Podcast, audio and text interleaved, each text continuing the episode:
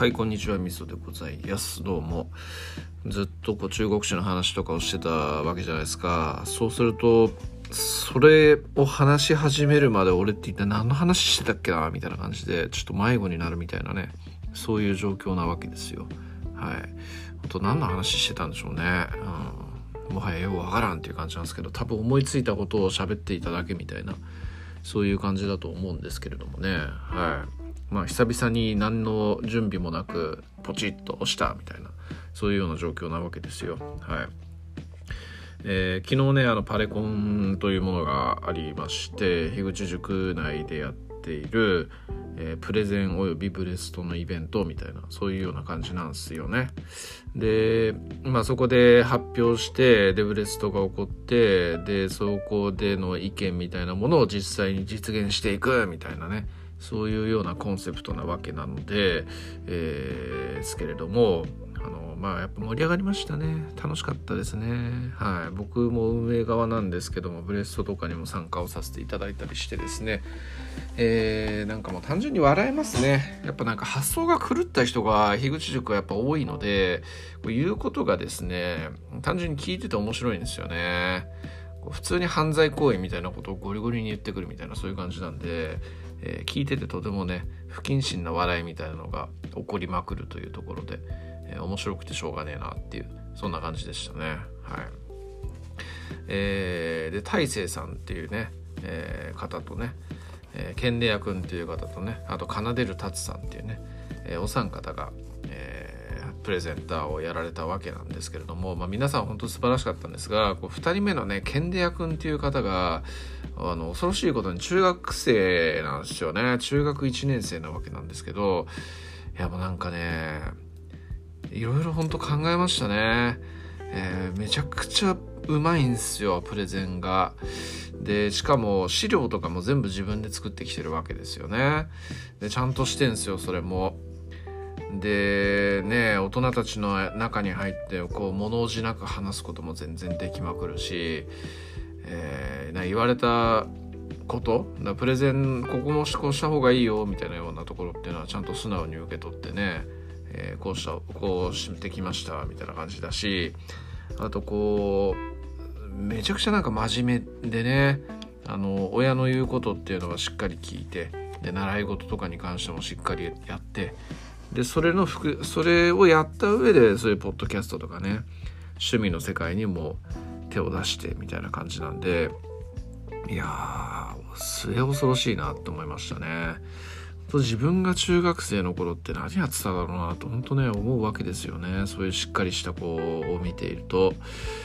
いやー何やってたんでしょうね。なんかオナニーばっかしてたんじゃねえかっていうねそんな記憶しか残ってないっていうね恐ろしいことですねほんとね。いや中学生っつったらマジ女にしかねえんじゃねえかってね。そんな感じっすよね。オナニーして部活やってオナニーして宿題やって学校行って下ネタ話して部活やって帰ってオナニーしてそんな繰り返しの中学生活っていうねそんなような感じの記憶しか残ってないですね。はい。いやいや今の子が違う。というのはちょっとやっぱりケンデア君に失礼だな。やっぱケンデア君がすげえんだなっていう感じでね、えー、ちょっと思ったというところでございます。はい。まあそんな感じだそんな感じでしたね。うん。でまあその後の交流会なんかもね参加をさせていただいてえー、いろいろ話をさせていただきましたけれども、まあ、やっぱパレコンねすごい盛り上がってみんなご満足いただいているイベントということでですね、えー、まああやなるさんやラッキーさんっていう方がね、えー、まああとは樋口さんですよねが始めたイベントですけれどもそれをみんながあの楽しむべきイベントとしてね捉えて参加してるっていうのがこう運営として携わってねすごい嬉しいことだなっていう感じに思いましたと。いうところだしなんかやっぱな前回まあ僕プレゼンターやったんですけどそこの意見ってまだ実現に向かって何もやってないわけなんですけど、まあ、今回出た話の中で大勢さんがね出したあの地域通貨というかパレット通貨みたいなそういうのがあるんですけど、えー、そういうようなものとちょっと組み合わせてねなんか実現とかできてるとできてかねえかなみたいな感じのことをちょっと思ったりしましたね。うんえー、まあちょっとね剣役の見習うわけじゃないですけれどもね、えー、活動をね僕もなんかいろいろといろんな活動をしていきたいなみたいなそんな感じに思うというようなところでございますかね。はい。えー、そんな感じですね。あと何か話すことあったっけ？何か話そうとしたことがあったんだけどな。忘れちゃったよ。なんだっけな。えー、あったかくなってきましたねというようなところなのかな。そんな話をしたかったわけじゃないような気がするんだけどな。まあでもあったかくなってきましたねほんとね。散歩しててももうパーカーで歩いてて OK って感じで。で早歩きしてるともう結構汗かくみたいなそういうような感じになってきたんで、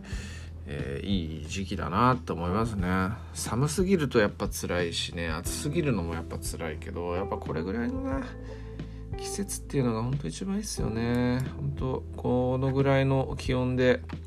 ずっと推移してくれるといいのになっていうね風に思いますよね、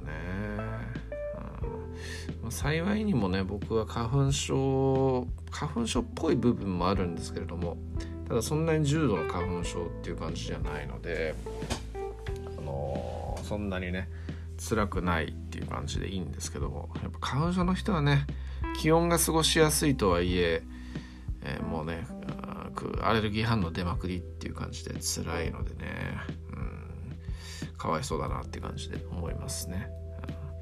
でもかわいそうだななんて思ってますけれどもね。翌年以降全然自分だってなりうる可能性はいくらでもあるわけなんでね、えー、明日は我が身だなっていうふうに思いますね。ほんとね。はい。えー、あのあれだ。思い出した。こう僕の友人がいるんですよね。近くに住んでいる。小学校時代からの付き合いの友人でたまたま、えー、地元じゃない場所でなぜかこう近所で暮らすみたいなそういう不思議な不思議な縁がある人間なんですけどこう子供がね3人いて去年3人目の子供が生まれたとかなんですよね。で、まあ、奥さん非常に大変な思いしてるんでそいつ自身も、まあ、今まで以上に家の手伝いをするようになったみたいな手伝いって言っちゃあれですけどまあもう一緒にね子育てをするようになったみたいなそんな話なんかも聞いていたわけなんですけれどもなんかあの4月からね大阪に転勤になるらしい転勤？単身赴任になるらしくってでその話を聞いた時にまあ思わずあの行かれた会社だねっていう感じでねそいつに言っちゃったんですよね、うん、だってね子供さんにワンオペで育てるって想像つかないのかなみたいなね感じに思うわけですよね。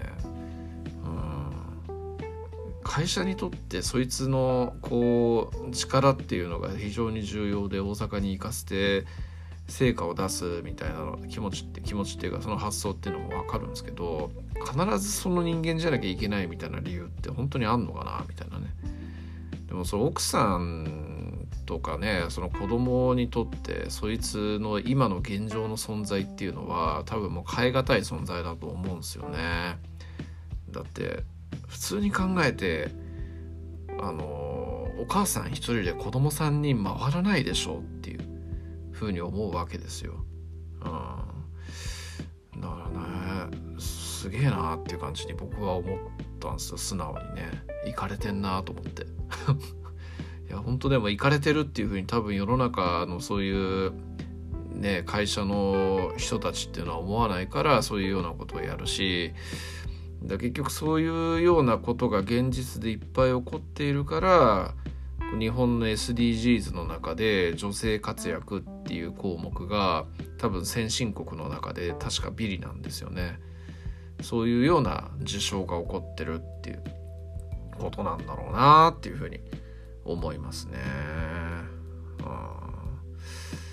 うん、ね。いやこれがでもどうなんですかね僕の感覚がおかしいのかな、まあ、SDGs っていうその項目自体はこう世界の基準みたいなものですしこう日本人がやっぱその女性活躍っていうところに関しての感覚がやべえっていうのを、えー、世界が認めてるからこそのビリーもしくはブービーだった気がするんですけどだと思うんですが日本人の中でのこの僕の感覚っておかしいのかなって思うんですよね。どうなんすかね。まあでも仮に僕が同じような状況でそんな転勤とか命じられたらマジも会社に言えるだけの罵倒を投げかけてあげくにやめますけどねほんとねふざけんじゃねえって思います。人権の何だと思ってんだって感じに思いますし人の人生何だと思ってんだマジで思いますからね、うん、いやどうなんですかね。でもそういうような感じで思うこと自体が社会人としてダメ、えー、会社に養ってもらってるのにそういうこと言うのなんてとんでもないみたいな。そういう発想なんですかね。うん。分かんないですけど。はい。まあちょっとそんなことをね最近そんな話を聞いてね思ったというようなところですね。はい。まあそいつとは明日飲むんでねちょっとどうなんのその辺みたいな感じの話はでもしようかなとま思うんですけどもね、うん、まあなんか週末とかにはもうほんと極力帰ってくるようにするみたいなことは言ってましたけれどもね。本でもそれにしたって本人もきついっすよね。そんな毎週大阪から東京までね帰ってこなきゃいけないわけで。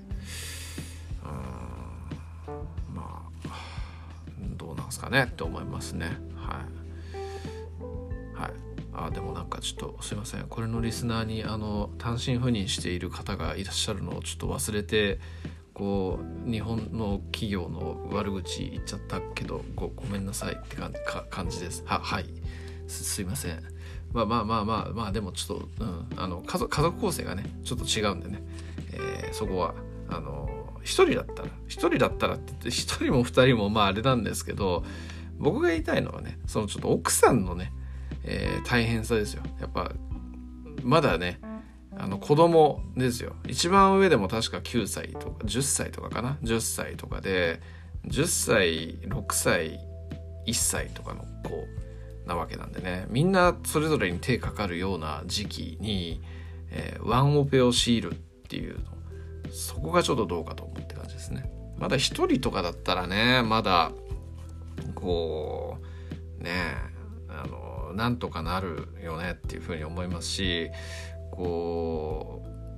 うねあのその単身赴任する上で、えー、それが栄転へつながる道みたいな感じでやっぱこう報いるみたいな発想があるのであればあのまあね、費用対効果って言っちゃあれですけども その本人にとっての費用対効果も良くなるんでまあ納得感出るような部分あると思うんですけどちょっとね、うん、3人でしょって そこの状況はないわって思っちゃったというところです。はい。まあ、それぞれのね、えー、会社、家庭、えー、もろもろの状況、考え方、あると思いますので、えー、ちょっとね、えー、一概に批判的なことを言いまくるのは良くないなという感じで、ちょっとね、とある人のことを頭に思い浮かべて思っちゃう、思ったんで、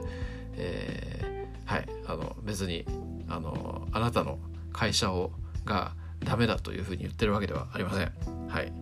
ただ僕のその友達の会社はダメだというふうに思ったというところです。はい。そんな感じの、えー、エクスキューズをぶちかました挙句に終わります。はい、以上です。ありがとうございます。